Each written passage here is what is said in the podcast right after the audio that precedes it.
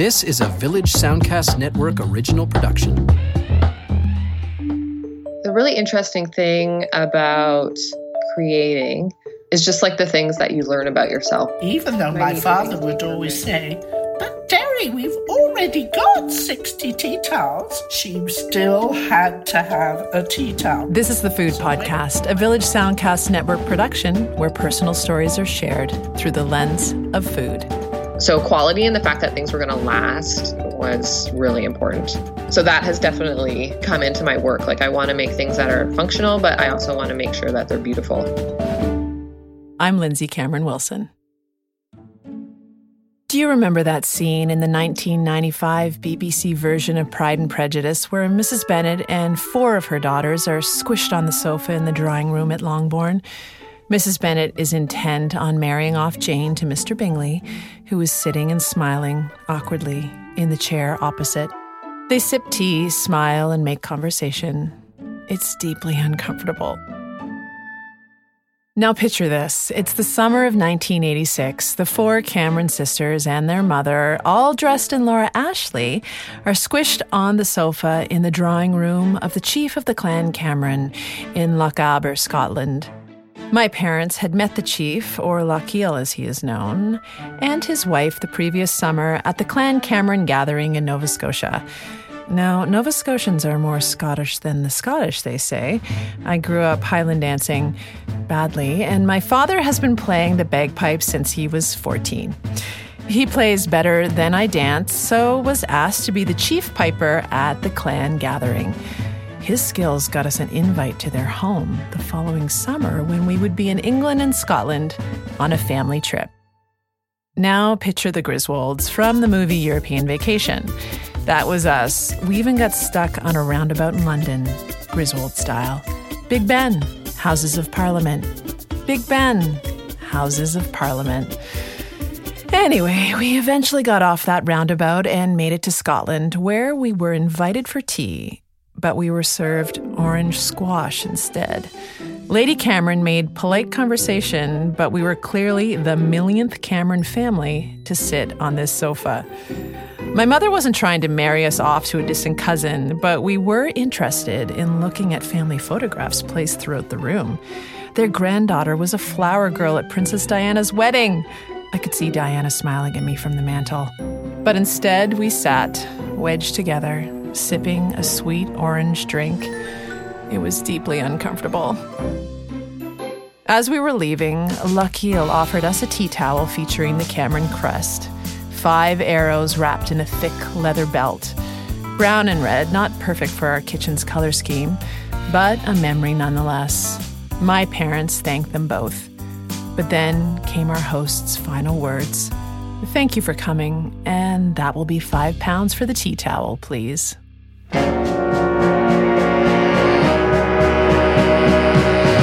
Today on The Food Podcast, we look at tea towels as a portal into stories. We'll chat with Alissa Kloet, textile artist and owner of KeepHouse, a brand specializing in items for the home, and learn the stories behind her process and designs. My mother-in-law, Rose Wilson, also pops in with her inherited tea towel collection, each with its own story. All of this today on The Food Podcast.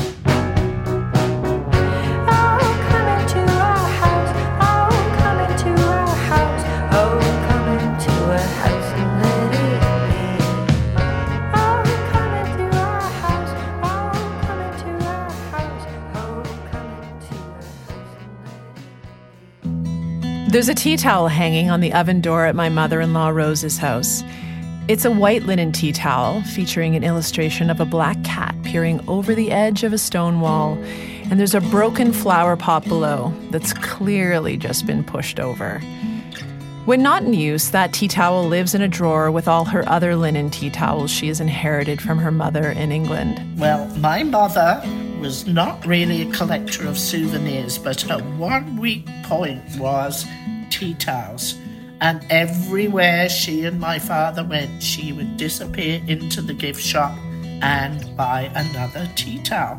Even though my father would always say, but Derry, we've already got sixty tea towels, she still had to have a tea towel.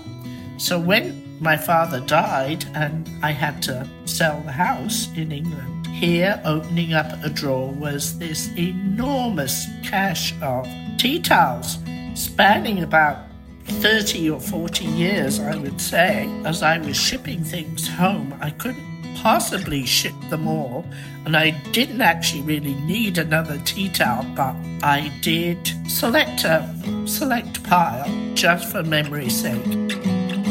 Memories spill out when Rose opens up this drawer. It's a portal to the past, like so many things in her kitchen.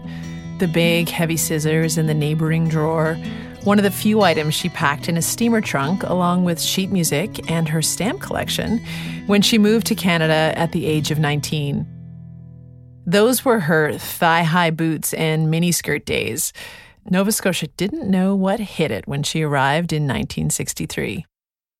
Anyway, the black cat tea towel.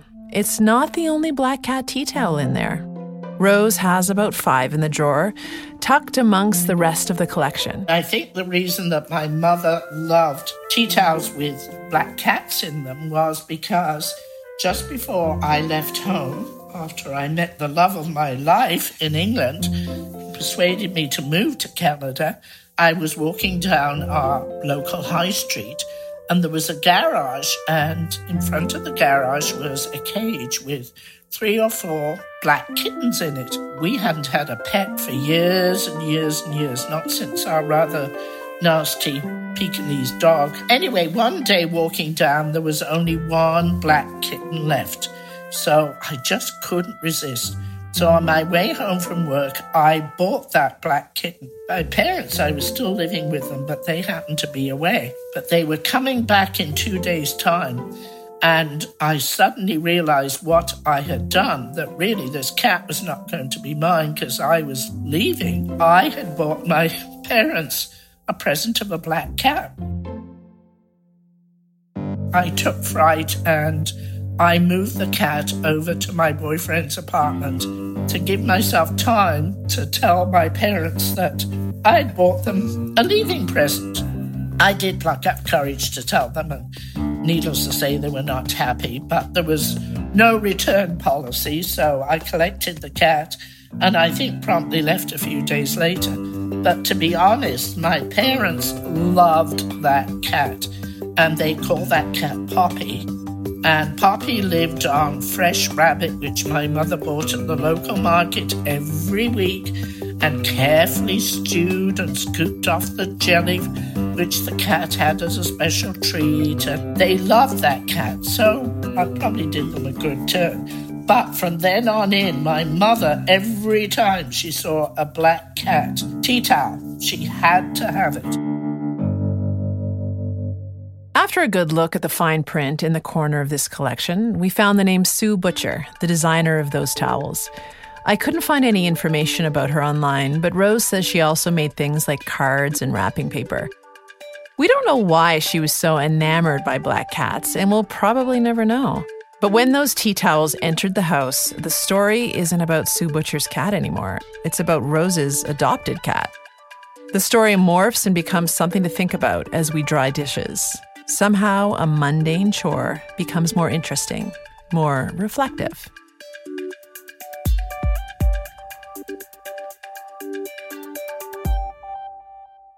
There's a tea towel hanging from the oven door in my kitchen. It's gray with white triangular shapes across it.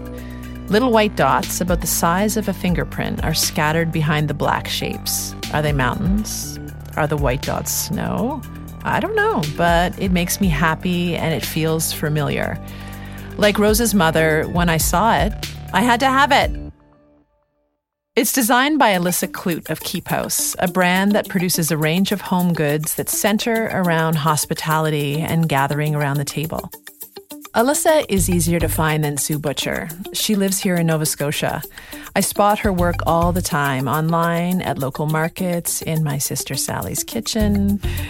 Recently, Alissa agreed to share her story with me, her process, and the secrets behind her designs, seeds of which were planted back in Ontario, where she grew up. Alissa says she comes not necessarily from a culinary family, but from a very hospitable one, Her parents were immigrants from the Netherlands and raised her and her siblings in a house where they often entertained. Alissa's job was to arrange the hors d'oeuvres on serving trays at these parties. She loved that job. So the idea of KeepHouse is not so much about keeping a home clean and tidy, but more about making it warm and inviting, like her home always was. She studied art at Sheridan College in Ontario, and she didn't always know that textiles would be her passion, her thing, until she entered the textile studio. As soon as I entered, it just like slapped me in the face, and it was like, this is a job, like you can design things for fabric. And just from then, I've just... Yeah, I, I love it. I wish my purpose in life slapped me in the face when I was in university. I think it was more like tiny touches until I finally settled on this path. I wonder what it was about that textile studio that hit her with such a confident force. There's something about textiles, the emphasis is so much on color and pattern, which to me is like a really playful thing, because what patterns are always trying to do is trying to like move your eye around. Yeah, it's just like super enjoyable. And I think it's in a lot of ways really lighthearted. And they're also the things that end up bringing warmth to a home. If you took all of the textiles out of a home, it wouldn't be the nicest place to be. Alissa's work brings warmth and story into the home. But the story, she says, isn't always obvious at first. You have to experiment and play and slide away from perfection and get in the zone. I think part of the process that I'm using as of late, which is I always usually cut my patterns out of paper or use something that kind of gets my head out of things. So I think that if I'm directly drawing onto paper, like say I'm drawing a flower, I'll get really caught up in how perfect I can make it. So I think my brain wants to go to doing a perfect job, but that's not where I think the joy of making lives. And so I think I'm always trying to find ways to get myself out of that. If I'm cutting that flower out of paper, I guess I could go super realistic in it, but for some reason that helps me disconnect from that, and that helps me loosen up and just try and get kind of like the essence of what I'm trying to bring across.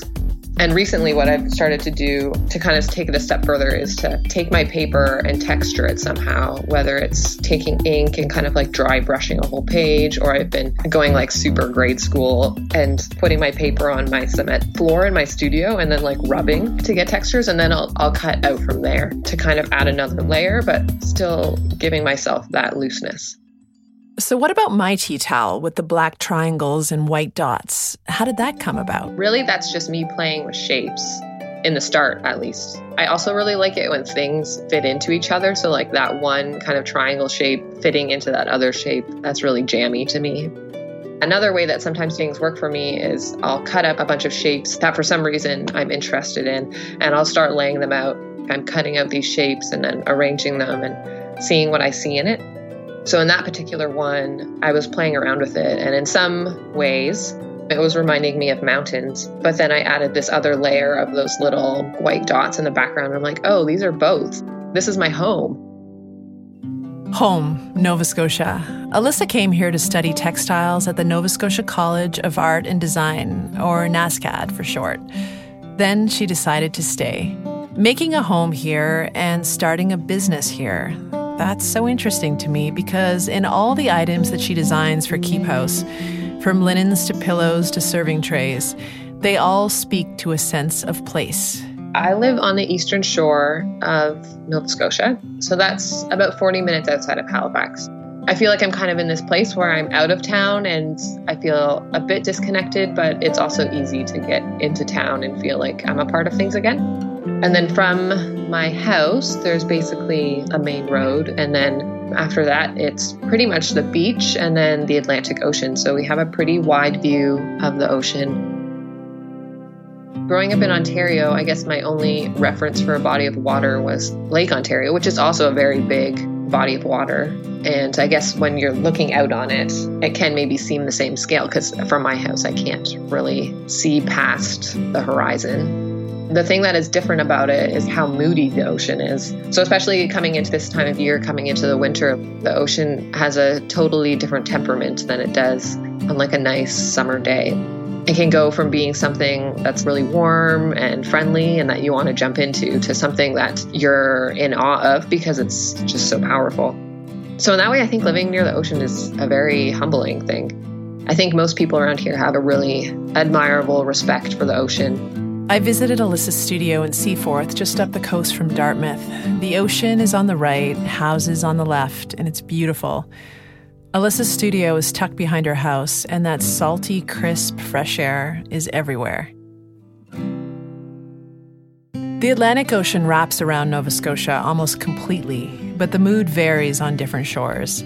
The beaches vary, the people, the tone, the economics, the light. The differences can be subtle, but they are there, and like anything, it takes time to really understand it. I think there's a like an understated beauty to the Eastern Shore and maybe to a lot of the Maritimes coastline. I think you kind of have to spend more time with it, which I'm okay with spending that time to kind of enjoy it. I don't think it slaps you on the face necessarily. Alissa is a beachcomber, and sometimes she collects objects that work their way into her designs. But like the triangles, the ideas morph and twist and turn. One thing that I always come home with is wish rocks. So like little rocks that have a white line running around them that's fully connected all the way around the rock. So every time I'm walking, I'm always looking for wish rocks, and I have a ledge in my home that's just like filled with piles of these rocks. I also try and find rocks that look like maybe modern paintings. I definitely have a, an aesthetic to my rock picking. Sometimes I give them away to people. I had one at one point that I had kept in my pocket, and I had another friend who had also had one and kept it in her pocket, and she would hold on to it in her pocket to kind of like relieve something that was going on in her life at that time. It was kind of like a meditative practice for her to like have this rock and to just be having it in her hand until, you know, the texture of the rock starts to change or the oils from your hands like transfer onto it, so it starts to get like really slick and smooth. These rocks, they worked their way into her design. But of course, they morphed into something else in the process. The pattern that I have that's called drops, that started off as rocks. So they're kind of like these teardrop shapes. And there was another piece that was attached to all of those that actually had the wish rock line in the middle. In the process, it just ended up being this one part of these groups that I had. And that's the process, starting with one thing and seeing where it goes and being open to that. The really interesting thing about creating is just like the things that you learn about yourself. My need for things to be perfect and my fear of failure has all come out for me in the creative process.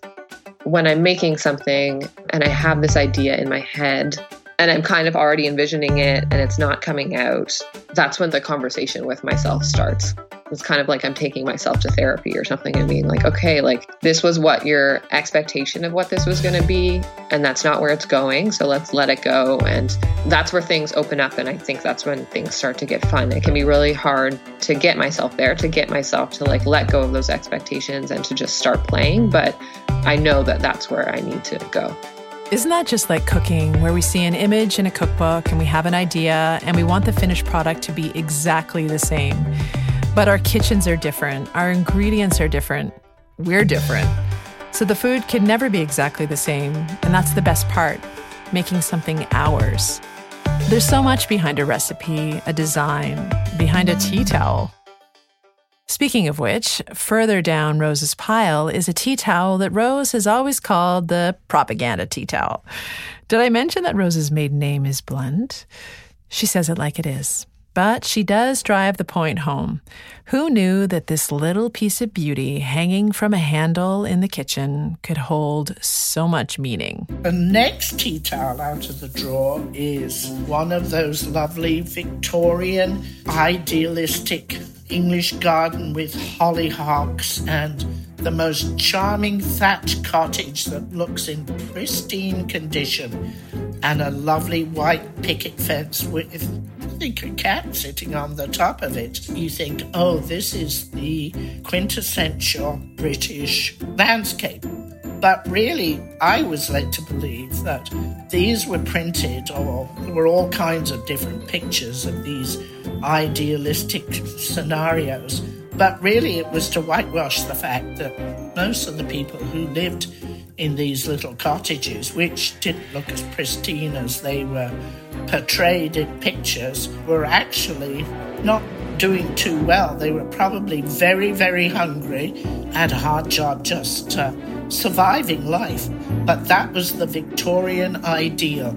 You know, it was made to believe that everything was wonderful and the sun always shone, everybody was happy and everybody had just the right amount of food, et cetera. But it's really quite not true. And the name on the tea towel says Country Cottage. And again, it was purchased as a National Trust property. So I always liked that one because it was kind of like that story of things not being as they were portrayed. Alissa has something to say about this. A lot of things have been used for propaganda. Flour sack tea towels. It's from like the nineteen twenties to like maybe not past World War Two, but at least up till World War Two. Thrifty homemakers would take the fabric that was used to package flour and also sugar, I think, and they would use that to make their tea towels and maybe other things for the home as well. Somehow also some kind of political slogans were being embroidered into those, and I don't know if there was embroidered slogans already printed onto them and then they were embroidering around them. But yeah, definitely tea towels have been used as a vehicle to get messages out. I'd had a teacher at NASCAD who had looked at the images that were put on them throughout a certain period of time. I think it was around the Vietnam War, and looking at how things in the country politically were so unstable. But then, yeah, again, these idyllic images of homes and forests and slogans like home is where the heart is, and very kind of like stable images came about. After Alissa screen prints her towels, they are pressed, then wrapped in a thin paper collar and piled into stacks. I saw these stacks when I visited her studio. I literally stopped and smiled when I saw them, the way my dad stops to admire a tidy woodpile in a stranger's yard.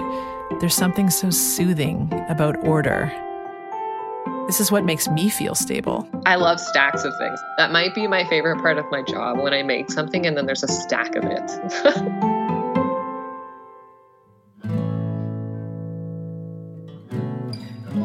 Sometimes my tea towels hanging on the oven door aren't particularly special.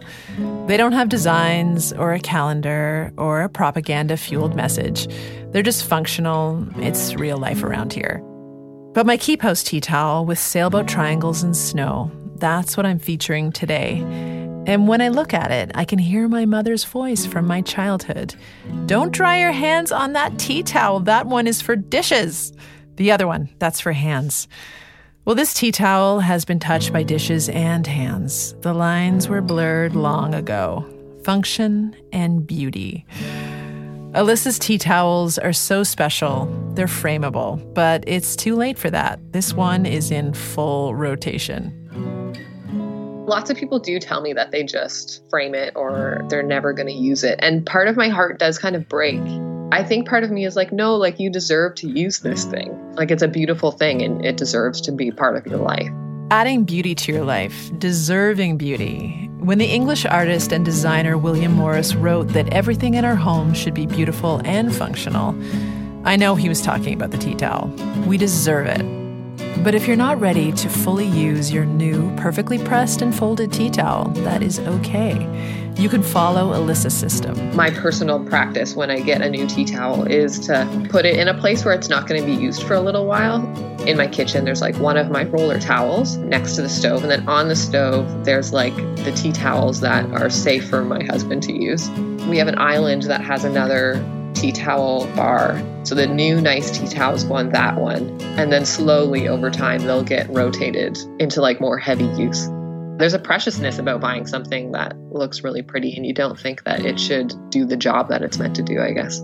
I think it's just about enjoying things, just having some nice things around. They don't have to be expensive, but I think it should be something that that you like to look at. I just think it makes these little tasks in our life a little more rich. I think it all goes back to Alissa's Dutch parents. I remember visiting Amsterdam at Christmas one year and peering into houses at dusk. You know, that perfect time of day before people draw their curtains so you can see right in. And every home seems so uniformly beautiful. Alissa says in her Dutch-influenced home, there was beauty, but also a strong focus on quality and function. I think Dutch people are kind of known for being like very functional people. So quality and the fact that things were going to last was really important. So that has definitely come into my work. Like I want to make things that are functional, but I also want to make sure that they're beautiful. Yes, we deserve it. And naturally, that episode of Parks and Recreation comes to mind. Treat yourself. Mimosas. Treat yourself. Fine leather goods. Treat yourself. Treat yourself. And for those of you worried about tea towels falling to the floor, or worse, being whipped by a cheeky person who is supposed to be drying the dishes, I know you know that move. Never fear. This is where the circular tea towel comes in handy. The fabric is sewn at the ends and hangs from a fixed bar. It's a thing of beauty, and it's practical. When I've been to the Netherlands, on a couple occasions I've visited some like distant relatives in the country, and they definitely had those in their homes. And then again, when I moved out to the Eastern Shore here in Nova Scotia, there's a settlement, a little town, I should say, that is mostly made up of Acadians. So there's a lot of old Acadian homes around, homes that are like over one hundred definitely years old. They would have the bars and towels already in their homes. Even now, like if you were to buy a home in West Chester, Cook here, you may walk into a kitchen or a bathroom and the bar is still there. I just thought it was such a great thing, if for nothing else than that the towel doesn't end up on the floor. My sister has one of Alissa's roller tea towels in her kitchen, fixed to the wall. It's a graphic pop of color in her nineteen fifties kitchen. It's beauty and function, and a long way from that Cameron family crest tea towel that we were given, or sold, I should say, at the chief of the Clan Cameron's house way back when. That one is in a drawer in my parents' house, waiting to be opened, waiting to fill the room with memories of Cameron family adventures, of sitting squished on a sofa just like the Bennetts, getting stuck in a roundabout like the Griswolds, or sipping on a lowly glass of orange squash, but most of all, feeling connected to our distant cousin by marriage, Princess Diana. And the last one in the pile is a reproduction of what probably again was an Edwardian print, and it was an advertisement for Cadbury chocolate, and it portrayed the very, very. Thanks to Alissa Kloet of KeepHouse for bringing function and beauty together.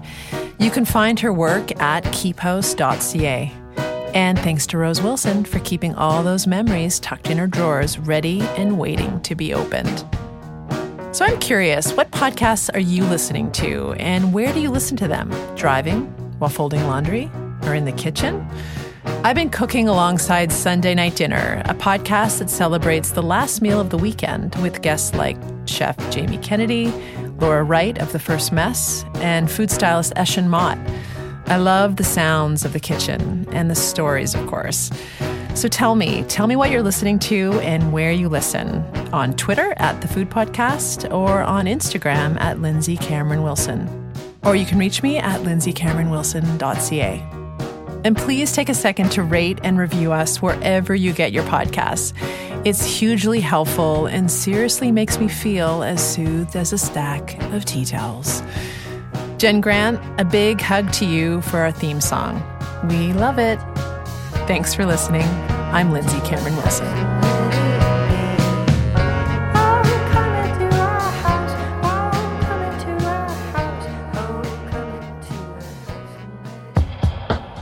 This was a Village Soundcast Network original production.